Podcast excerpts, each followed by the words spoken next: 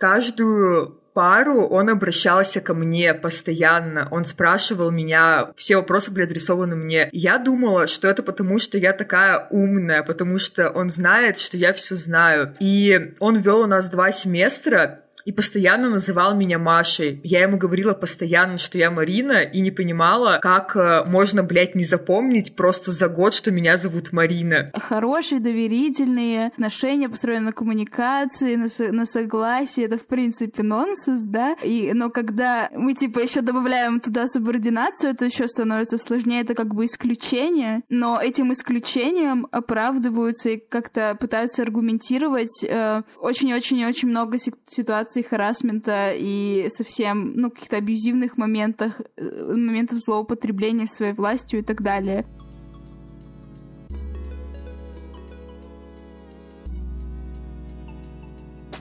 Всем привет, с вами Вика и Даша, и это подкаст Твиттерки. Если говорить, кто же мы такие, то я Даша, без пяти минут психологиня. А я Вика, редакторка-фрилансерка. Твиттерки — это подкаст подруг, которые листают ленту Твиттера. Каждую неделю мы встречаемся, чтобы обсудить новости, поделиться опытом и ответить на неоднозначные вопросы. Подписывайтесь на наш ТГ-канал, группу ВКонтакте и Patreon. Послушать нас можно на любых платформах подкастерских. Будем рады вам.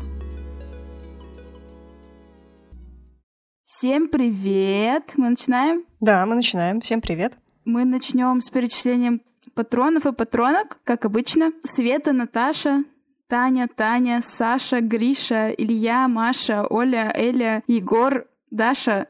Спасибо вам большое за вашу поддержку. Да, спасибо, что вы с нами. Вы супер классные котики. У нас сегодня спецвыпуск, в котором мы не будем обсуждать твиты. Но будем обсуждать истории. Да, но будем обсуждать важные вещи. Мы решили сделать спецвыпуск про харасмент в вузах и про ту компанию, которая сейчас э, реализовывается э, в этой теме.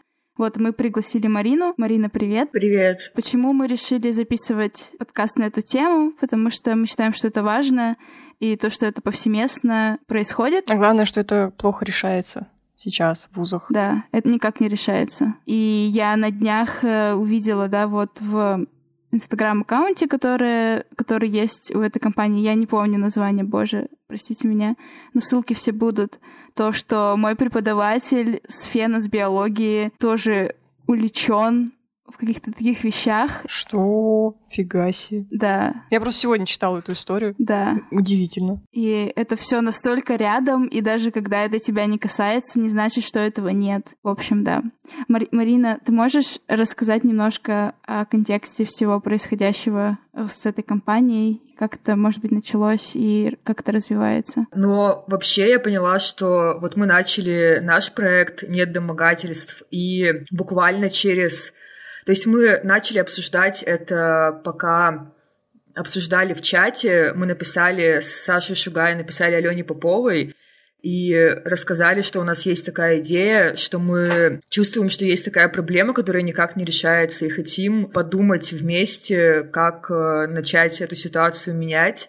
И вот мы обсуждали все с Аленой, решали, какая концепция у нас будет, что нам нужно сделать, и буквально через две недели произошла ситуация в МГУ э, с тоже домогательствами преподавателя, и запустили девушки из МГУ свой проект, они запустили его в Инстаграме первее, чем мы, но по сути это было там плюс-минус две недели это было, и в тот момент я поняла, что это очень э, странно, то есть настолько проблема это сейчас актуальна, что в одно время вот запустилось два проекта из МГУ и наш проект. И я поняла, что эта правда проблема настолько долго игнорируется, что сейчас уже как будто всех прорвало, и много студенток начали этим заниматься, и мне кажется, что это очень круто. А ты можешь озвучить, как проект называется, чтобы слушатели нашли их? И где их искать? Наш проект есть в Инстаграме в основном. Ну, мы есть и ВКонтакте, и на Фейсбуке, но в основном пишем в Инстаграме. Он называется «Нет домогательств». Проект девушек из МГУ называется «Стоп Harassment». И второй проект девушек из МГУ называется «Скажи громко». Но он нацелен не только на помощь студенткам МГУ, а на все вузы. А наш проект нацелен и на вузы, и на рабочие места. Супер. Объемный прям проект. А вам было не, вообще не страшно начинать этот проект, потому что, возможно, есть какое-то, не знаю, давление со стороны преподавателей и вузов?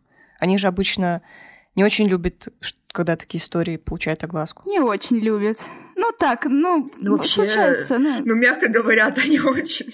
Я общаюсь сейчас с Дашей Варакиной. Это девушка, которая как раз рассказала о домогательствах э, на филфаке МГУ. И я знаю, что она сейчас подвергается до сих пор э, огромному давлению, что тот преподаватель обещал подать в суд, я не помню, подал он или нет в итоге, но она собирается переезжать из России и учиться за рубежом после этой ситуации. Ну, в принципе, э, активистки из МГУ, они подвергаются давлению до сих пор. И одна из девушек, Маша Лобойко, активистка, она защищала диплом в этом году, и ей писали в комментариях на Фейсбуке преподаватели, а, на какой она кафедре, чтобы, ну, чтобы она готовилась к тому, что ей будет защищаться сложнее. То есть они написали в открытом доступе вообще эти угрозы, но Маша все это скринила, и она вообще молодец, она ну, сразу это выкладывала и комментировала, подписывала, что это ей пишет преподаватель, и в итоге она защитилась, ну, отлично. В общем, да, такое давление есть э, и со стороны преподавателей, со стороны руководства вуза, со стороны преподавательниц. Вот со стороны преподавательниц давление меня особенно поражает, э, что у них настолько нет эмпатии, не знаю, понимания того, что это невыдуманная, невыдуманная проблема, и для меня это странно очень. А как ты думаешь, это плане преподавательниц это происходит, потому что они сами не сталкивались и поэтому говорят, что этого нет, или потому что, типа, это не так значительно, типа, ну, потрогал тебя за коленку, что дальше? Я думаю, что они понимают, что это происходит, и более того, они это наблюдают сами. А, но мне кажется, что вот как ты сказала, второй твой вариант, что они не придают этому значения, думают, э, что это норма, что, ну вот, конкретно девушкам из МГУ писали, ну, вот эту типичную хуйню, а, сумасшедшие фемки там высасывают проблему из пальца, то есть э, они не видят, что действительно такое поведение преподавателей мешает учиться, мешает выполнять вот ту цель, за которой, по сути, мы все приходим на учебу, и это как будто вот э, такая нормальная часть какая-то, что вс- вот, ну, все всегда учились, всегда всех домогались, и вообще это не домогательство, а просто, ну, два взрослых человека, почему бы там э, не пообщаться поближе, то есть это как-то, ну, не видят эту грань, э, не видят то, что преподаватель э, может управлять студенткой, то, что студентка зависима от преподавателя, и из-за этого создается у преподавателей в том числе ощущение, что это преувеличенная проблема, либо просто нежелание что-то делать, потому что это, скорее всего, упирается в какие-то финансовые затраты, упирается в то, что нужно обучать э, преподавателей, как-то им рассказывать. То есть время, там, деньги, все такое, и проще нихуя не делать, как, ну, я понимаю это. Такой вопрос. А, ну вот, получается, сейчас есть как минимум три проекта, которые так или иначе направлены на вузы, и я понимаю, что там есть, да, вот это вот разное, не знаю, ну, в разное время вы просто запустились, да, так случилось. Э, ну, как бы нет ли вот этой какой-то разобщенности и не лучше ли было какой-то один проект запустить? Что ты думаешь об этом? Но мы это уже обсуждали, и просто выглядело так, что мы спиздили у всех идею, а мы начали раньше вообще всех это обсуждать. И ну, в ходе разговора, ну, моя позиция изначально была такая, что Наоборот, чем больше таких проектов, тем лучше, потому что это будет занимать какое-то информационное поле, и кто-то может, например, увидеть э, другой проект, а не наш, и это все равно хорошо, потому что, мне кажется, неважно, какой проект будет более популярный, а, главное, что вероятность, как мне кажется, больше, когда этих проектов несколько. Но вы как-то солидаризируетесь, там общаетесь э, с другими девчонками с других проектов этих? Да, мы все общаемся, ну, у нас есть там общая конфа, мы обсуждаем направление работы, репостим записи друг друга. Ну, короче, да, я думаю, что мы это делаем все совместно, несмотря на то, что у нас немного отличаются специфики. Но я думаю, в этом и прикол, то есть глобализация там от МГУ до всех универов и до универов и рабочих мест, мне кажется, что наоборот это круто и показывает эту преемственность. Ну вот ты уже, да, сказала о том, что вы обсуждаете там, куда двигаться и все такое. А есть ли какая-то глобальная, может быть, цель или не глобальная цель у этого проекта, ну конкретно у вашего, и может быть у нескольких этих проектов, может быть, общая какая-то? Я думаю, что у нас как раз э, глобальная цель общая, да и маленькие цели, там какие-то шаги, они тоже общие. Ну вот то, что мы изначально обсуждали с Аленой Поповой, у нас есть э, глобальная идея, это создать э, гринбук для вузов и обязать вузы принимать эти прописанные правила, где есть определение домогательств, а, чтобы были созданы специальные профсоюзы, и работали психологи, которые были бы, ну, готовы работать с такими проблемами. Как я это вижу, то основная задача — это, ну, выйти на диалог э, с э, вузами, с рабочими местами.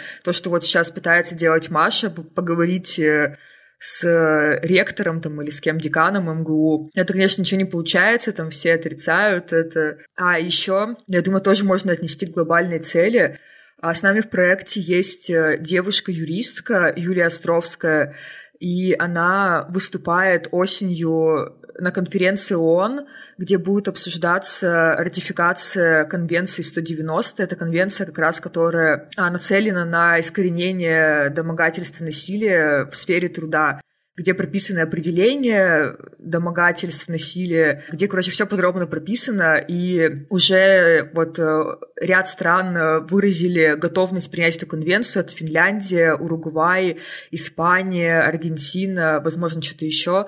Вот, и Юля поедет туда осенью, и, ну, в том числе она будет рассказывать э, о информации, которую мы получали благодаря нашим проектам, то есть что нам пишут там студентки, что нам пишут э, девушки, которые работают, чтобы как-то обрисовать э, ситуацию в России вот, но и она будет выступать э, за то, чтобы эту конвенцию приняли у нас. И если примут, то это будет очень круто, конечно. Но, честно, я сомневаюсь, что это сделают сейчас. Э, это такой мой пессимистичный настрой. Но все равно, если это будет обсуждаться, тем более в таком, э, ну, важном пространстве, где супер всякие важные дядьки сидят, то мне кажется, что это уже большой шаг.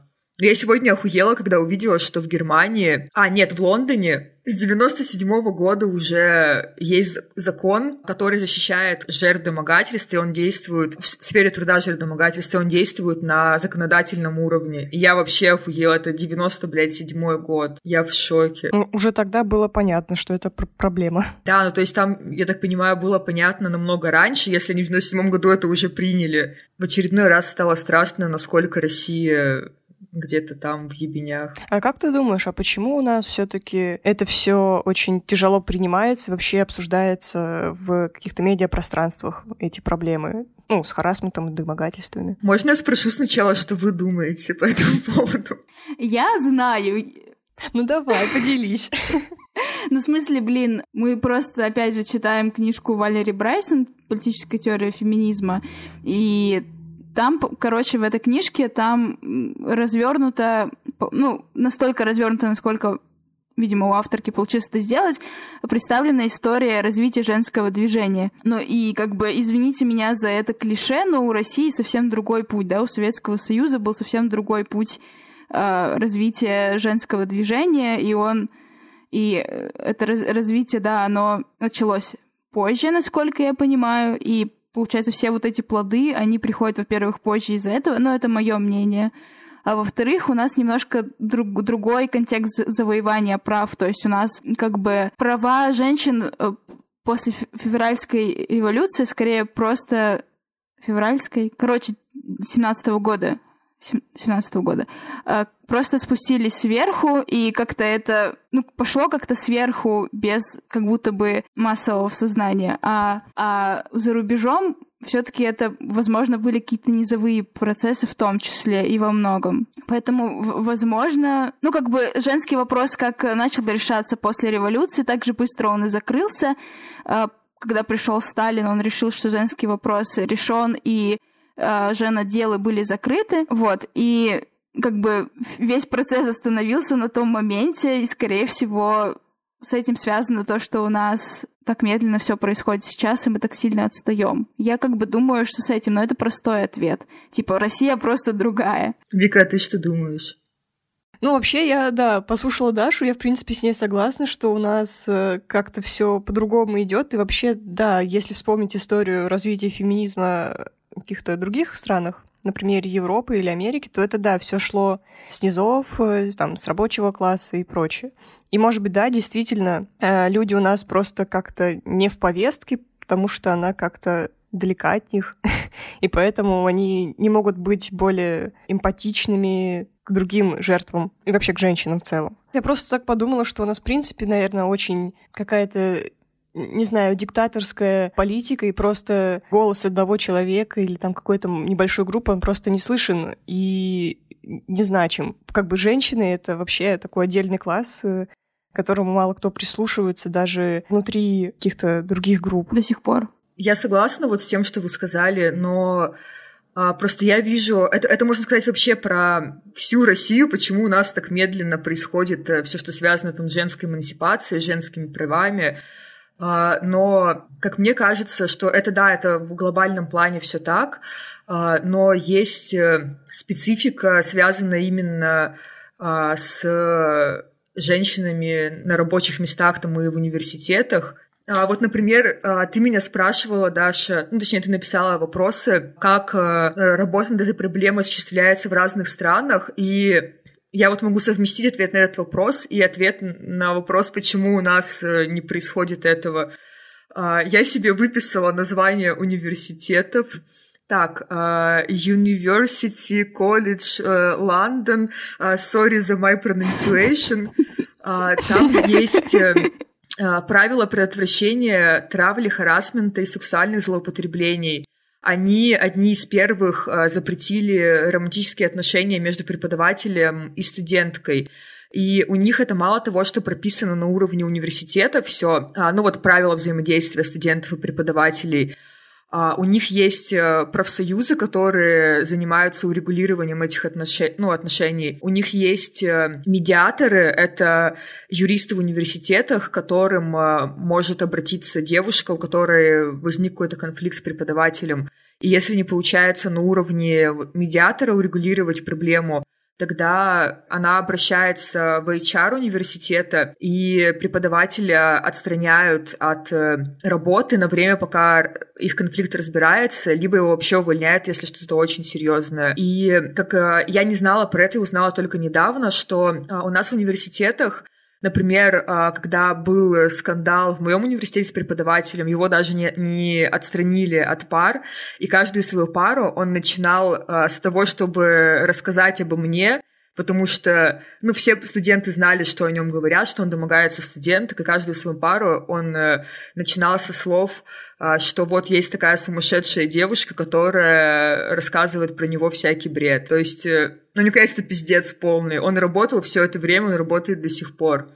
И это связано с тем, что в России во всех университетах намного меньше кадров, намного меньше людей, которые могут э, занять должность преподавателя. То есть просто если его уволят, то некого взять. И он может быть конченным мудаком, и он это прекрасно понимает. И это еще дополнительная такая власть, которой нету преподавателей в зарубежных, в европейских вузах потому что там очень большой конкурс э, на любую специальность преподавателям, и поэтому в интересах преподавателя не быть мудаком, соблюдать э, субординацию и так далее. А, и еще там э, введена система, когда работы сдаются анонимно, то есть это опять же работает на то, что студентка, студенты менее зависимы от преподавателей, что их работы, ну, они обезличены.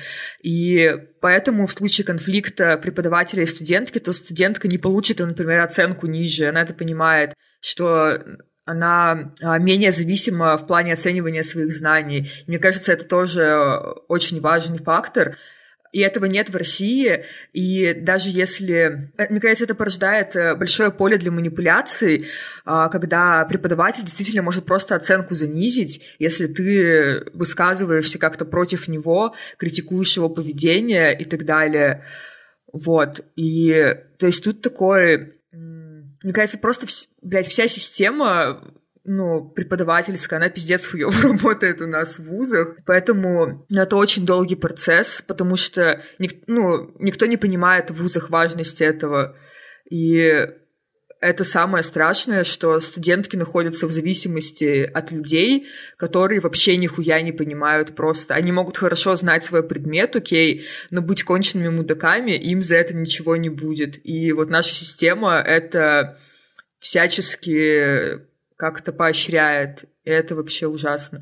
А вот еще, например, э, я читала про опыт университета в Германии, и там э, э, каждый университет имеет право ну, в своих, как это называется, правилах прописать определение домогательств, харасмента, способы урегулирования. Короче, каждый университет под себя эти правила создает, и это тоже мне кажется, хорошая идея, потому что у вузов э, разных может быть э, отличающаяся специфика, и поэтому круто, что такой индивидуальный подход. Но везде прописано определение домогательств, и мне кажется, что это очень важно.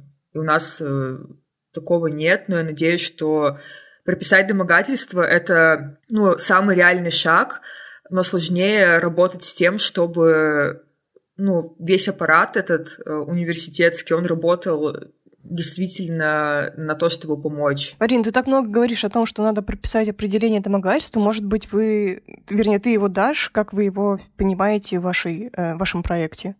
И, какое, и какое бы определение вы бы хотели видеть в вашей зеленой книге? Вообще, мы, кстати, не прописали его еще точно, потому что ну, это действительно сложный вопрос, как мне кажется. И множество обсуждений осуждений, связанных с тем, что под домогательство может подойти все что угодно. Короче, как мне кажется, что...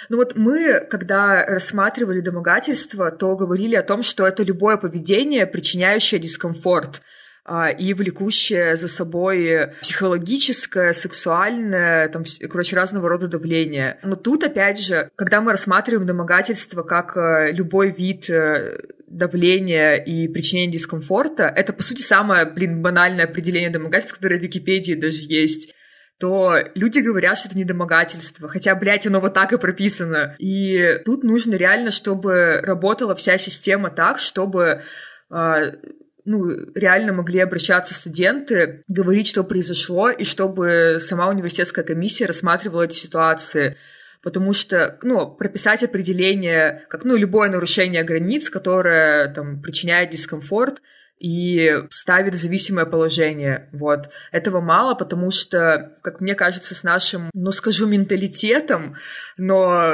смотрела видосы, как Кац и кто-то там еще отрицают, что есть понятие менталитет, но я думаю, что оно есть. Короче, у нас в университетах вообще не поймут, что с этим делать просто, я не знаю, очень сложно. Короче, мы над этим как-то системно стараемся работать, но у меня очень много вопросов по этому поводу. Получается, что помимо того, что в Рашке просто э, феминизм и женщины в жопе, есть еще куча разных э, аспектов и разных элементов да, контекста, которые делают проблему с домогательствами нерешабельной. Ну, в смысле, что нерешаемой, в смысле, что она не решается, да.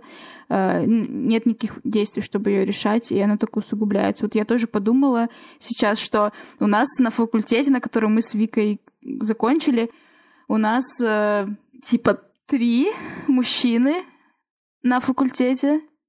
Э, может, чуть больше, но, короче, основных три. И окей, если кто-то из них проебется, а кто-то из них уже проебался, то ну, его могут просто не уволить, потому что они реально ценные там. Ну да, потому что в вузах студенты — это расходный ресурс, который всегда возобновляем, а преподаватели нет, к сожалению. Да, да, да. Это, это очень бесит. И это вот как раз, э, мне кажется, тоже важная проблема, что студента могут вообще убрать, который скажет там что-то против, и про него все забудут а преподаватель уже по умолчанию вот в этой системе обладает э, суперпривилегиями, что он какой-то, блядь, незаменимый, хотя я вообще не согласна с этим. Мне кажется, что это пиздец. И, и либо у нас просто у людей низкий уровень образования, то есть, как ты, Даша, говорила, что а, женщины и феминизм в жопе, но в жопе система образования еще. Это тоже, блин, ужасно. У нас еще на факультете какое-то трепетное отношение к мужчинам и к мальчикам-студентам. Боже, боже, вы пришли к нам учиться на психологов, мы вам поставим тройку, когда, блядь, там даже двойку не за что ставить. Короче... Бесит, Я... да? Бесит, вообще пиздец. Но справедливости ради у нас на ГОСах два мальчика отчислилось из-за того, что они плохо сдали. Так что... Да, в прошлом году тоже сдали только девочки. Там, конечно, э, было всего, по-моему, два или три мальчика, но какая разница? Ты жестко, конечно. было. И этот весь контекст, э, который, ну, вся эта каша, которая заварилась, да, в неск- несколько месяцев, да, назад, она как будто бы происходит вся в Москве, на этом факультете МГУ, на филфаке, да, вот. И, и кажется, что может показаться, что эта проблема, она находится где-то там, но на самом деле она повсеместная и везде. В аккаунте одного из проектов э, я столкнулась с тем, что я реально увидела описание своего преподавателя э, ботаники на факультете, где я училась. И это был просто шок. Мы учились вместе с Элли, с моей подругой, мы вот обсуждали недавно это. И там какая-то такая специфика, что он, типа, вроде ведет себя профессионально, да. Там есть описание, что он, ну, никак, как будто бы не показывает на экзаменах своего особого отношения или что, и вообще ведет себя вроде как адекватно. И поэтому кажется, что да нет, он не может, не мог так сделать, и мы как бы склонны вообще думать о том, что, блин, это наш любимый преподаватель, он дал нам столько знаний и все такое, он просто не мог, но на самом деле, блин, все они это делают, и даже все, кто могут, кто не могут, и от этой риторики, от этих мыслей о том, что он не мог, да, нужно уже отказаться, потому что это, это так не работает. Столько примеров того, что это происходит. И прям здесь. Вот. И классно, что вы публикуете истории сибирских вузов тоже. Это как бы... Ну, вот для меня это был шок, да? Для кого-то, кто там учился со мной, моих однокашниц, это тоже будет шоком. Вот. И мы попросили в Инстаграме э, прислать нам истории, возможно, сибирских вузов. Вот. И наша э, товарищка э, Даша, она поделилась не своей историей, но то, что э, то, что все знали на ее факультете, вот, и мы сюда сейчас включим аудио это. Я окончила архитектурно-художественную академию Нугуади, бывшая Нгаха, и у нас э, на одном из социальных предметов, честно не помню, что это был за предмет, помню фамилию препода, но не буду ее называть. На одном из экзаменов, которые мы ему сдавали, он при всей группе непосредственно э, домогался до девушек. Одна девушка у нас была очень э, неформально выглядящая, э, не носила лифчик и была вся в татуировках, и носила такие свободные футболки.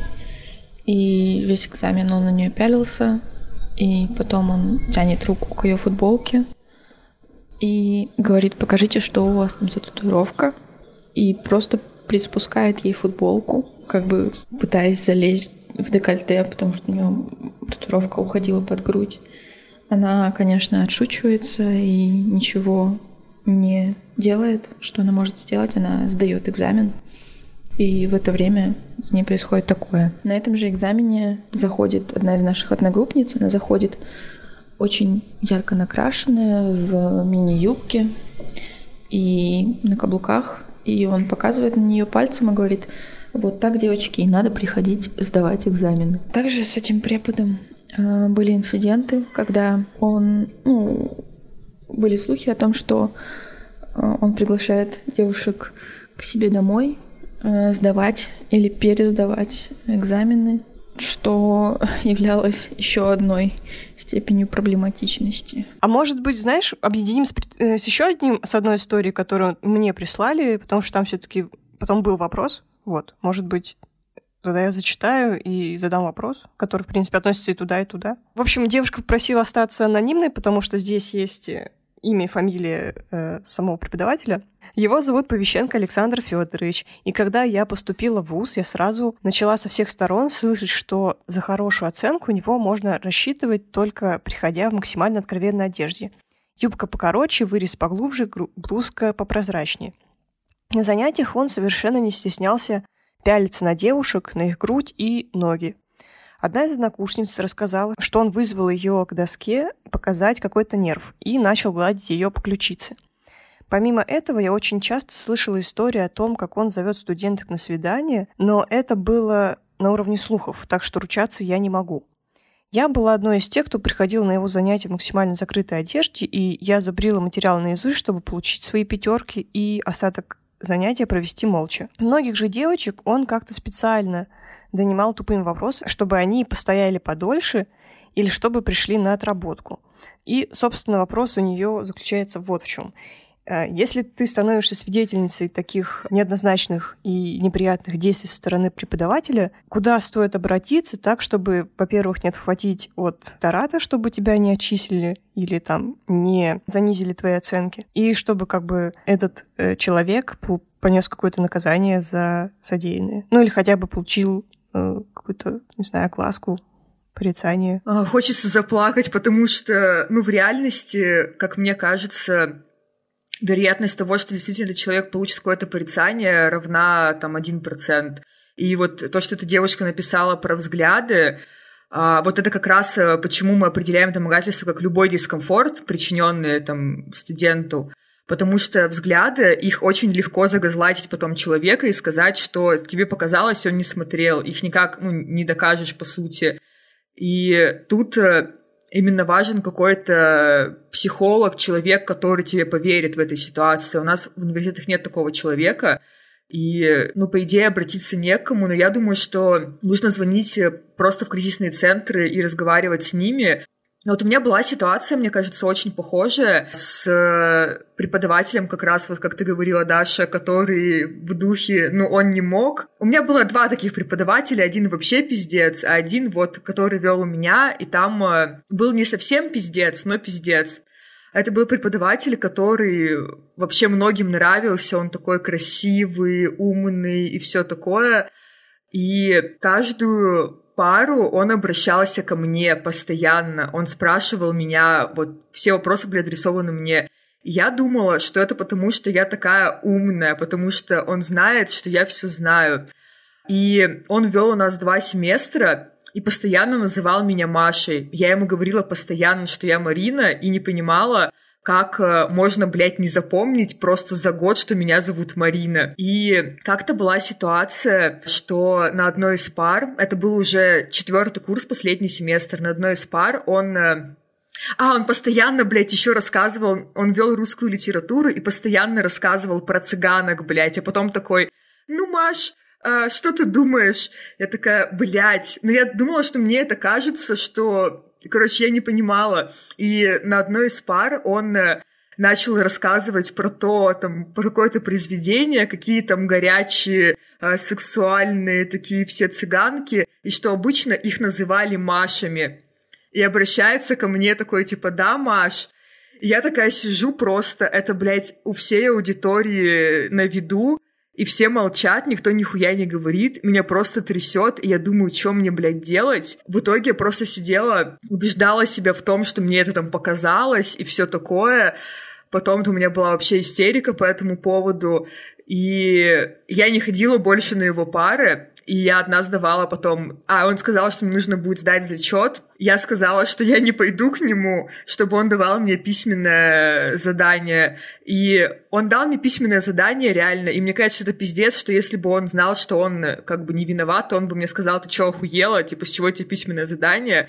Но он, как я понимаю, понял, что он долбоёб, Короче, это был пиздец, потому что я никогда не прогуливала пары, и этот предмет был мне интересен. Но вот такая хуйня произошла, и ну, типа, никому ты не скажешь. Наоборот, когда потом преподы читали мой инстаграм, где я написала об этой ситуации кратко, они говорили, типа, да, она вообще ебанутая, до нее там, она думает, что до нее все домогаются, все доебываются и все такое.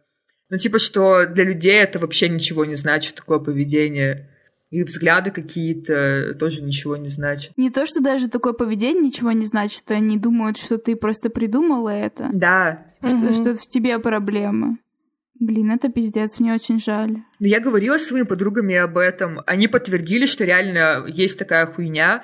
Ну, что это правда так было со стороны, это выглядело очень странно. Но даже если там мы бы пришли там три человека, которые сказали бы, что вот такая была хуйня, то ничего бы не произошло тоже. И поэтому, отвечая на вопрос той девушки, честно, на данный момент вообще непонятно, что с этим делать. Но, по идее, нужно идти в деканат и говорить об этом, чтобы настаивать на том, чтобы преподав... с преподавателем поговорили, чтобы девушки остались анонимными, но это зависит во многом от э, деканата, от университета. То есть человеческий фактор играет огромную роль потому что на законодательном каком-то официальном уровне это никак не закреплено, и поэтому остается надеяться, что вот работники вуза проявят эмпатию и согласятся поговорить с этим преподавателем, попросить его так не делать. Но, по идее, прописано в уставах вузов, я не знаю, у каждого вуза свой устав, но конкретно в нашем вузе было прописано этика преподавателя,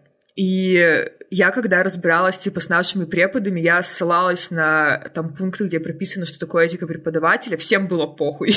Поэтому не знаю, то есть, по идее, есть, ну, какой-никакой механизм воздействия, это вот э, этика преподавателя.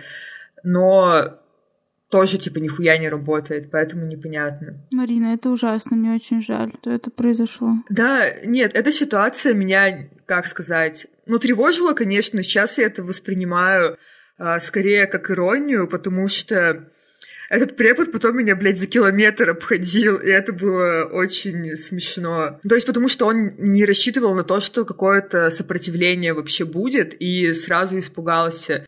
Это в моих глазах настолько вообще лишает уважения этого человека, что ну, это показывает какую-то просто мелочность, и когда человек не может ничего а, сделать без своей власти. То есть как вот личность, у него нет, э, не знаю, какой-то смелости, какой-то честности, там, того, чего есть у меня. И я думаю, что вот в контексте вот такой системы иерархии, то реально власть как-то пеленой как будто окутывает глаза человеку, а за пределами этой власти, этих привилегий, он э, вообще теряется и не знает, что ему делать. Это тоже большая проблема. Мне просто кажется, что это пиздец страшно и непонятно, когда реально нет никаких механизмов защиты, никаких механизмов обращения. Да, вот ты говоришь, даже если бы вас пришло трое человек, то ничего бы не поменялось. И я понимаю, что не всегда и не у всех есть ресурсы идти обращаться. Я ни в коем случае не хочу сказать, что все должны идти обращаться. Я как бы сама, да, пережила насилие, никому не обращалась с этим. Но можно ли делать хоть что-то и говорить хоть кому-то об этом? Как-то придавать публичности, возможно, так, как ты это сделала чтобы был какой-то хотя бы прецедент, да, что это что это может быть наказуемо. Не, не наказуемо, но что это, это ненормально, да, чтобы хоть был хоть один человек, хоть два, хоть три, которые говорят, что, блин, это, чувак, это ненормально. Мне просто кажется, что, несмотря на то, что у нас нет никаких санкционированных путей, траекторий обращения по проблемам харасмента, типа, можно как-то разрабатывать свои, ну, как бы делать хоть что-то, да, вот сейчас у нас есть, появляется какая-то вот вот сила, не сила, не знаю, соцсетей, да, то, что можно куда-то туда написать или еще что-то. И, но, но есть, конечно, большой страх, что, ну, и, и страх, и реальность, что последует травля, и это тоже пиздец. И в такой ситуации, ну, это просто, я не знаю, это очень тяжело. И очень сложно это все менять в таких условиях. Ну, я с тобой согласна. И мне бы хотелось добавить, что вот э, это действительно очень э, тяжело. Я не думала, что это будет настолько, блядь, тяжело, что настолько общество сопротивления ну, касательно этой проблемы. И мне кажется, что менее, как это сказать, менее энергозатратный вариант — это когда ты заканчиваешь университет, после этого рассказать об этой ситуации, когда ты уже не зависишь но опять же, в моменте, когда ты там учишься, и ты, возможно, систематически подвергаешься какому-то давлению, то это страшно. И я согласна с тем, чтобы когда ты идешь там в деканат, это тоже пиздец как эмоционально тяжело, потому что есть риск, что тебя пошлют нахуй, что к тебе станут относиться хуже. Если ты будешь придавать это огласке в СМИ, то тебе тоже будут относиться еще хуже. И, короче, это все работает так, чтобы максимально это заминалось на всех уровнях,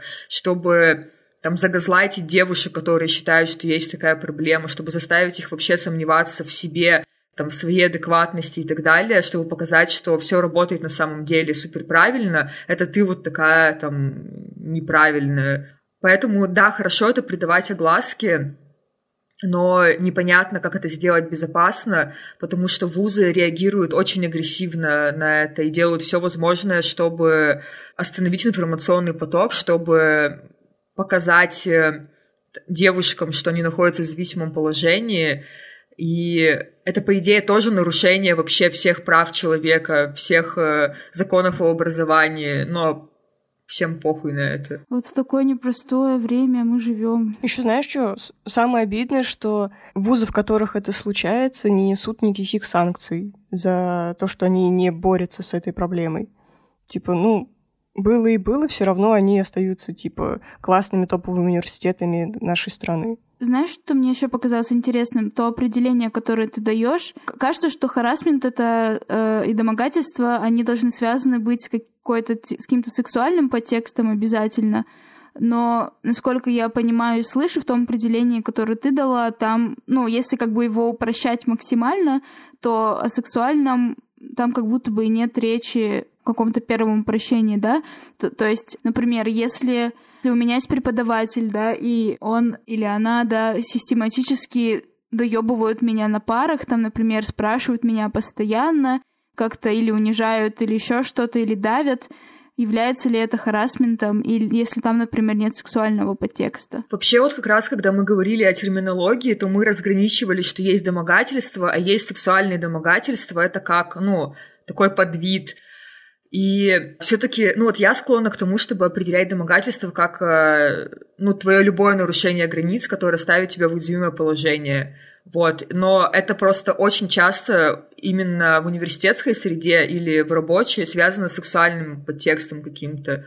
Даже вот те истории, которые нам приходят, которые вы зачитали, которые мы послушали, они все так или иначе связаны вот э, с чем-то сексуальным. Ну, по идее, то, что описала ты, это, ну, я думаю, что это тоже домогательство. Это просто стоит рассматривать конкретную ситуацию подробно, и вот почему должна быть какая-то комиссия этическая в вузах, которая бы это беспристрастно рассмотрела.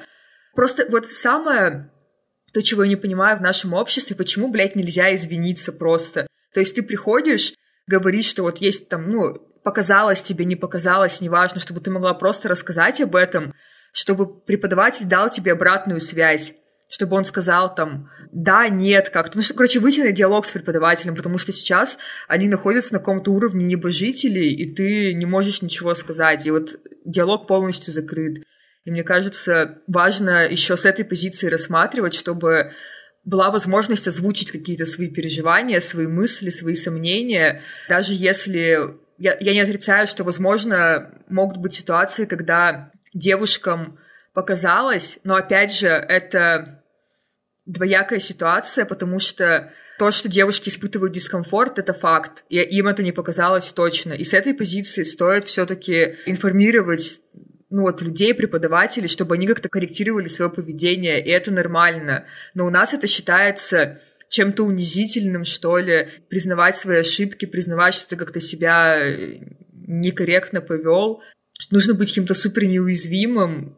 Мне это тоже непонятно. Немножко вытекающий из этой э, темы вопрос. Э, Все-таки, насколько мне известно, что некоторые преподаватели заводят отношения со студентками, но Потом эти отношения со студентками, они перерастают, не знаю, в, в брак, например, и совместных детей. Как э, к этому относиться? Как ты вообще можешь это прокомментировать? И считаешь ли такие отношения вообще нормальными или это проблематичными? Ну, расскажите, что вы думаете. Ну, вообще, насколько мне известно, в нашем ВУЗе есть одна такая история, не на нашем факультете, а на другом, то, да, один преподаватель, он женат на своей бывшей студентке. Я, правда, не помню, они поженились после студенчества этой девушки, либо в момент. Я, в общем, не, не представляю, как можно завести тогда равноправные отношения в, в таком положении, потому что у вас все равно есть какая-то иерархия и давление. И насколько эти чувства будут искренними с обеих сторон. В частности, в случае ну, со стороны девушки, потому что, не знаю, возможно, все равно есть какой-то страх, или его нет. Не знаю. Тут правда хороший вопрос, когда это началось. Типа, это началось на учебе или уже после? А, и если это началось на учебе, то какой-то суборди... субординационный момент там действительно есть. Ну, он может остаться и после, конечно. Но мне кажется, субординации довольно много в принципе в отношениях, особенно в гетеросексуальных, особенно в разновозрастных отношениях, как мне кажется. Там может это прослеживаться. Мне кажется, что в мире много чего происходит, и в мире много чего реально, и мне кажется, отношения между студентами и студент, ну, как это, да, обычно происходит, что это преподаватель, потому что больше преподавателей мужчин, да, и больше гетеросексуальных там людей, бла-бла. Короче, чаще всего это какие-то гетерасные отношения преподавателя-студент. Я думаю, что возможно, чтобы это было ок, идеальные, да, если картины, типа супер какие-то равноправные отношения, они требуют очень много анализа и очень много общения, что, в принципе, наверное, не очень свойственно для отношений, с которыми мы все с вами знакомы. Я думаю, что это возможно, но это скорее исключение из правил. Как, ну, мое мнение, да. И то, что я думаю о уставах, вот я слушала подкаст, который уже давно вышел, у так вышло про харасмент, и там... Господи, как ее зовут, скажи мне? Екатерина Ведущую? Крангаус? Да, да. ага. Вот, там Екатерина Крангаус говорит о том, что э, почему бы просто не запретить эти отношения, отношения между студентами, студентками и преподавателями, просто запретить их на уровне устава. Если, типа, если они запрещены, то это не значит, что их не будет совсем. Но будет хотя бы какая-то норма регулирования э, часто истории домогательств, которые встречаются гораздо чаще, чем великие истории любви между студентками и преподавателями. Ну, Марина, твоя очередь. Ну, вообще, возможны ли такие отношения? И хороши ли они, как ты думаешь? Я могу вот рассказать, как я, когда поступила в университет, когда я была э, юна, наивна и думала, что все хотят мне только добра, я узнала, что в нашем университете просто дохуя преподавателей, которые женаты на своих студентках. И в тот момент у меня было четкое ощущение, что это вообще ненормально. Ну, там кто-то на бывших студентках, но они начинали встречаться во время того, как эти девушки учились. И в тот момент, то есть мое незамутненное сознание вчерашнего подростка, оно мне говорило, что сто процентов это ненормально. Но мне кажется, многие плохие вещи они в процессе жизни начинаешь их принимать и не рассматривать так категорично, как-то у тебя повышается уровень толерантности ко всякой хуйне такой. И я думаю, что у меня в сознании это тоже произошло, что я начала думать, ну да, наверное, правда так может быть, правда преподаватели, они ведь так очаровывают своих студенток, и это же круто. Но Потом, когда я еще подумала на эту тему, я поняла, что как раз вот это очарование студенток преподавателями, оно и несет в себе опасность, что студентки часто из этого идеализируют преподавателей. Ну, я говорю студентки-преподаватели, потому что это самая типичная ситуация. Это как раз и порождает опасность. И я согласна вот с тем, что говорила Вика, что, и что ты тоже, Даша, говорила, что должны быть э, прописаны такие ситуации, и я все-таки за то, чтобы такие отношения были запрещены, потому что, да, опять же, а, мы видим, что ситуации, когда это домогательство, а не отношения, их намного выше, и в случае, если в отношениях, которые начинались по обоюдному согласию, произойдет какой-то конфликт, то вот девушка будет зависима от преподавателя, который может э, попросить какого-то преподавателя там занизить ей оценку или сам занизить ей оценку. То есть потом последствия этих отношений могут быть очень плачевными. Вот, и я все-таки думаю, что на Земле 7, блядь, миллиардов людей, и можно реально начать встречаться с кем-то другим. Но если вот э, насчет э, того, что говорила ты, Даша, про то, что если прописать такие отношения, то они все равно будут, но сам факт, что они прописаны, позволяет как-то регулировать такие ситуации. Я об этом, честно, не думала, но мне кажется, что это хорошая идея просто, опять же, обозначить эту проблему в письменном виде. Когда мы помещаем это вот в какой-то устав вуза, то мы уже обозначаем это как явление просто, и у нас уже больше возможности потом с этим как-то работать. И я думаю, что это позволяет в ситуации, даже если начинаются добровольные отношения, в дальнейшем, когда они становятся недобровольными, чтобы была, опять же, возможность пожаловаться, сказать об этом. Вот. И наверное, правда, бывают отношения э, какие-то супер хорошие, доверительные и все такое, но бывает много обратных ситуаций, и в них э, участник, который ниже в иерархии находится, он очень уязвим. Типа это скорее исключение, вот эти, ну, вообще, окей, скажем, да, хорошие, доверительные отношения, построенные на коммуникации, на, со, на согласии, это, в принципе, нонсенс, да, э, и, но когда э, мы, типа, еще добавляем туда субординацию, это еще становится сложнее, это как бы исключение, но этим исключением оправдываются и как-то пытаются аргументировать э, очень-очень-очень много ситуаций харасмента и совсем, ну, каких-то абьюзивных моментах, э, моментов злоупотребления своей властью и так далее. И это совсем как бы, это просто нелогично делать так. Типа, это не аргумент. Да, бывает так, но бывает еще, да, бывает так, одна ситуация на какой-то большой пул ситуаций, но это неравноценно с тем, что есть куча насильственных вещей, которые, ну, очень страшные, непонятные. Тут момент еще в том, что отношения, которые более-менее хорошие, добровольные и так далее, они афишируются, то есть, ну, они ну, не, не, не слишком афишируются, но они не так заминаются, как э, вот те негативные ситуации, которых на самом деле в разы больше. И из этого создается ощущение, что ситуации когда все было добровольно, их намного больше, чем тех, когда это было принудительно. Да, супер невидимость возникает. А знаете, что еще? Вот на Wonderzine я видела новость о том, что сейчас открывается сегодня, по-моему, или вчера, ГИТИС временно прекратит направлять студентов на практику в театр Романа Виктюка после обвинения в изнасиловании в адрес директора театра Валерия Райкова. Сейчас дочитаю, да, в ГИТИСе заявили, что временно прекратят бла-бла-бла. Причиной этому стало что, э, то, что недавняя сотрудница, недавно сотрудница театра, имя ее не называется, обвинила директора в изнасиловании. В ГИТИСе также ссылаются на публичное обращение выпускницы Вики Грант в Фейсбуке, которая она рассказала, рассказывала о харасменте стороны Райкова, директора. Мы искренне полагаем, что в театре Романа Виктюка заинтересованы в максимально публичном и полном расследовании всех уже описанных эпизодов и дадут им публичную оценку. ГИТИС не толерантен к инцидентам сексуального насилия и до прояснения всех обстоятельств вынужден заявить о прекращении сотрудничества с театром Романа Виктюка. Говорится на сайте института.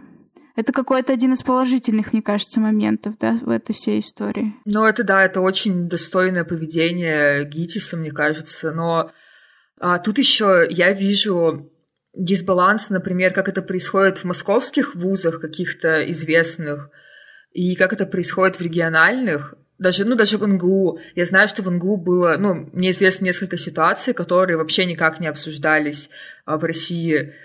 А вузы там, центральных городов нашей страны, а там уже об этом говорится, и это тоже такой неприятный дисбаланс, что в регионах более уязвимое положение у учащихся, у работающих женщин. Но хорошо, что хоть начинается с центральных городов.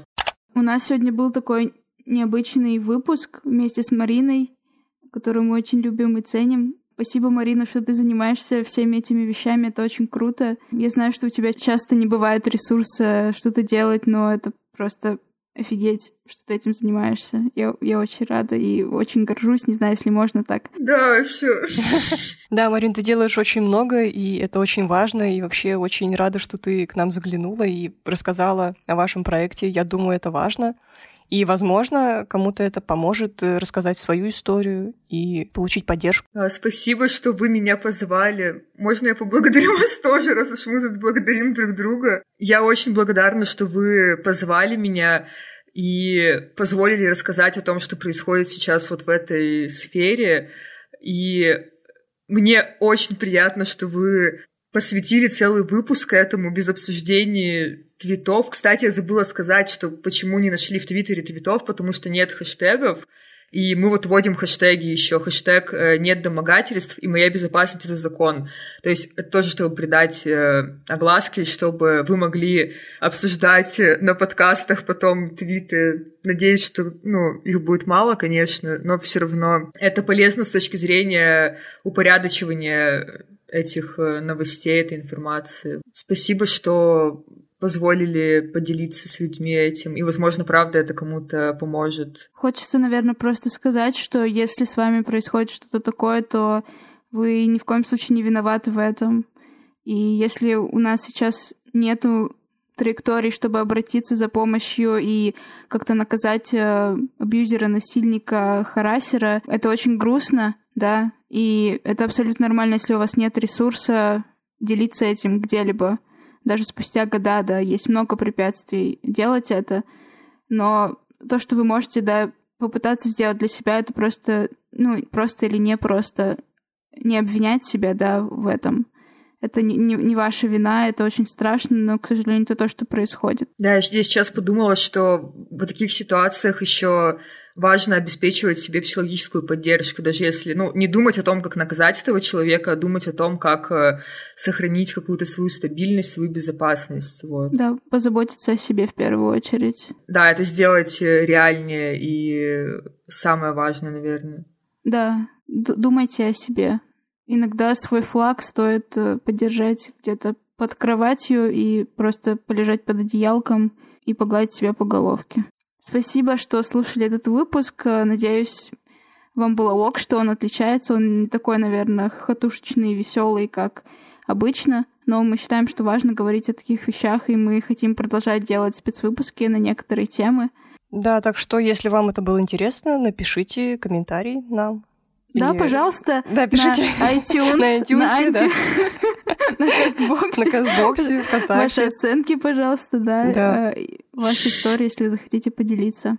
Да. Получить какую-то поддержку. Все, все, все платформы, все проекты, которые перечислила Марина, мы все оставим в описании, всякие хэштеги и э, ссылки, о которых мы говорили сегодня, всех, на которые мы сегодня ссылались. Также у нас есть Patreon, Э, с хорошим чатиком, э, с просмотром фи фильмов, да, и попыткой читать книги и обсуждать их.